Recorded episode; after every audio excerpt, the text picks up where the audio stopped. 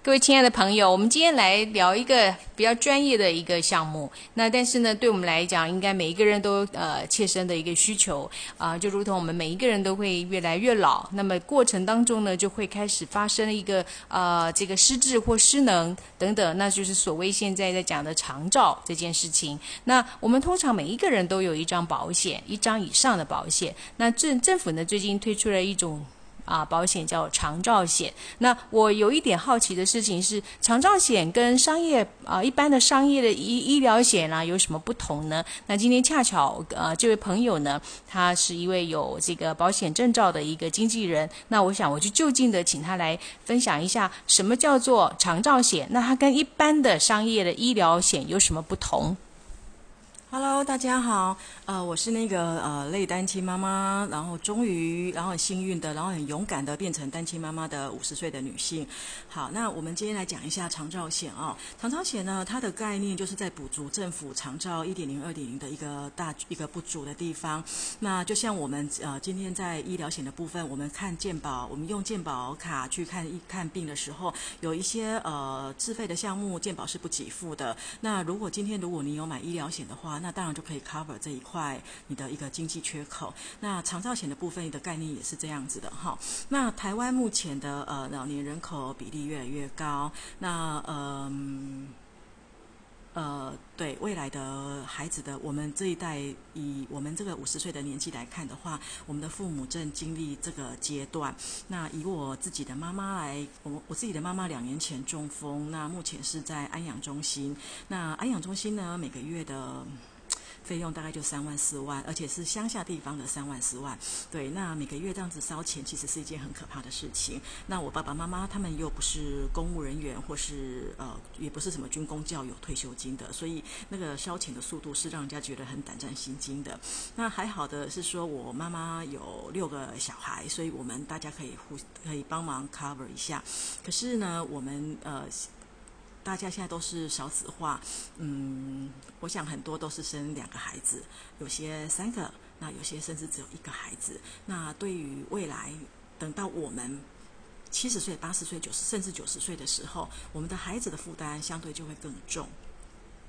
对，好，那长照险的定义是什么呢？长照险定义就是说，呃，当我们需要长照险的定义，应该是说，它不只是老年哦，就是说，如果你今天是因为啊疾病，或是因为意外，或是因为你老年了，好，那你被经专科医师诊断判定，好，你符合了生理功能障碍或认知功能障碍两项情形之一的话，那保险公司就会呃。就会启动这个理赔的机制。那什么叫做生理功能障碍呢？生理功能障碍就是说，如果经过呃专科医师他依巴氏量表或是其他的一些呃专业量表来判断，比如说进食、移位、如厕、沐浴、平地行动或更衣，就是所谓的食衣住行预测。好，这六项里面只要有三项是存在的，比如说你。没有办法自己进食，你没有办法自己啊上厕所用卫生纸，你没有办法自己穿脱衣服。好，你只要这六项符合三项，那保险公司就会启动这个理赔机制。那什么叫认知功能障碍呢？就是说，如果专科医师判断呃你持续失智状态，然后一失智量表就是所谓的 CDR，它大于或等于两分，那。保险公司一样会启动这个理赔机制。那呃，只要符合身体功能障碍或认知功能障碍两个其中之一，就可以。启动理赔，那这一个这个长照险东西呢，就是说对我们这种嗯一般家庭来讲，它它可以呃减轻我们的一个经济负担。那我自己本人呢，当然我一定是有买长照险的。那我甚至还有帮我的两个孩子买了长照险。为什么帮？为什么现在就要帮我的两个孩子买长照险？因为长照险在台湾来讲。保费只会越来越高，因为老年人口越来越多。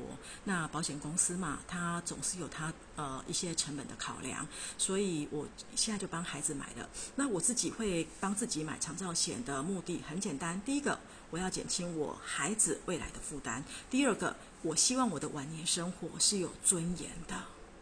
嗯，哦，原来是如此啊。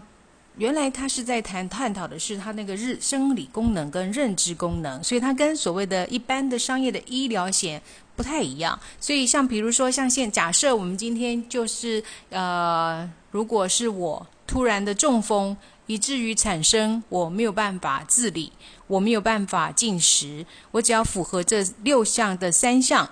哦，我就可能可以，我就可以申请这一个长照的给付。嗯，感觉起来这件事情好像是很适合不想让孩子有负担的这个父母亲。嗯，我觉得这个听众朋友可以思考一下。呃。长照险的必要性，因为在台湾它是越来越老化，那也少子化。那为了要让自己的老年呢有尊严的生活，那我想长照险是很可以、可以值得来这个探讨跟这个多了解的。那么，听众朋友，那谢谢大家来听啊，什么叫做长照险？那我想各位啊，可以再去多进一步的了解什么叫长照险，你需不需要买长照险？那那么我们下一次再来探讨一下，呃，买长照险啊，可能需要注意什么？那什么样的人更需要买长照险？谢谢听众喽。